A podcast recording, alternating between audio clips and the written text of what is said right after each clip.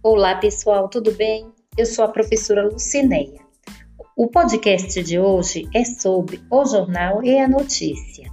Todo jornal impresso ou televisionado é recheado de notícias, as quais fazem parte do nosso cotidiano e são importantes para nos mantermos atualizados. Mas o que vem a ser uma notícia? O que ela precisa ter?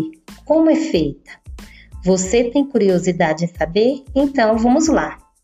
Notícia é um, é um substantivo feminino e tem significado de informação, conhecimento, notificação no âmbito da imprensa, que quer dizer resumo de um acontecimento ou de um assunto. Portanto, um resumo não pode conter muitas linhas. A notícia deve comunicar o fato e não traçar argumentos sobre ele. O noticiário na TV ou a notícia no jornal deve responder algumas questões, como qual é o acontecimento, onde ele ocorreu, em que cidade, estado, país, quando aconteceu, que dia, mês, ano, por que aconteceu? O que está por trás? Quais foram as possíveis consequências? A notícia é composta de duas partes, a manchete e o texto. A manchete resume a notícia em poucas linhas, de duas a três linhas, e tem o objetivo de atrair o leitor para ler o texto. O texto os fatos narrados do acontecimento em questão.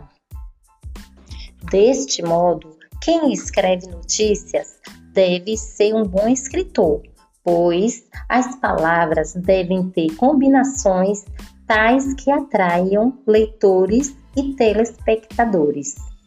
Você sabe o que é um, re... um redator? Quando um jornal televisivo acaba, pode prestar atenção os nomes dos redatores são apresentados.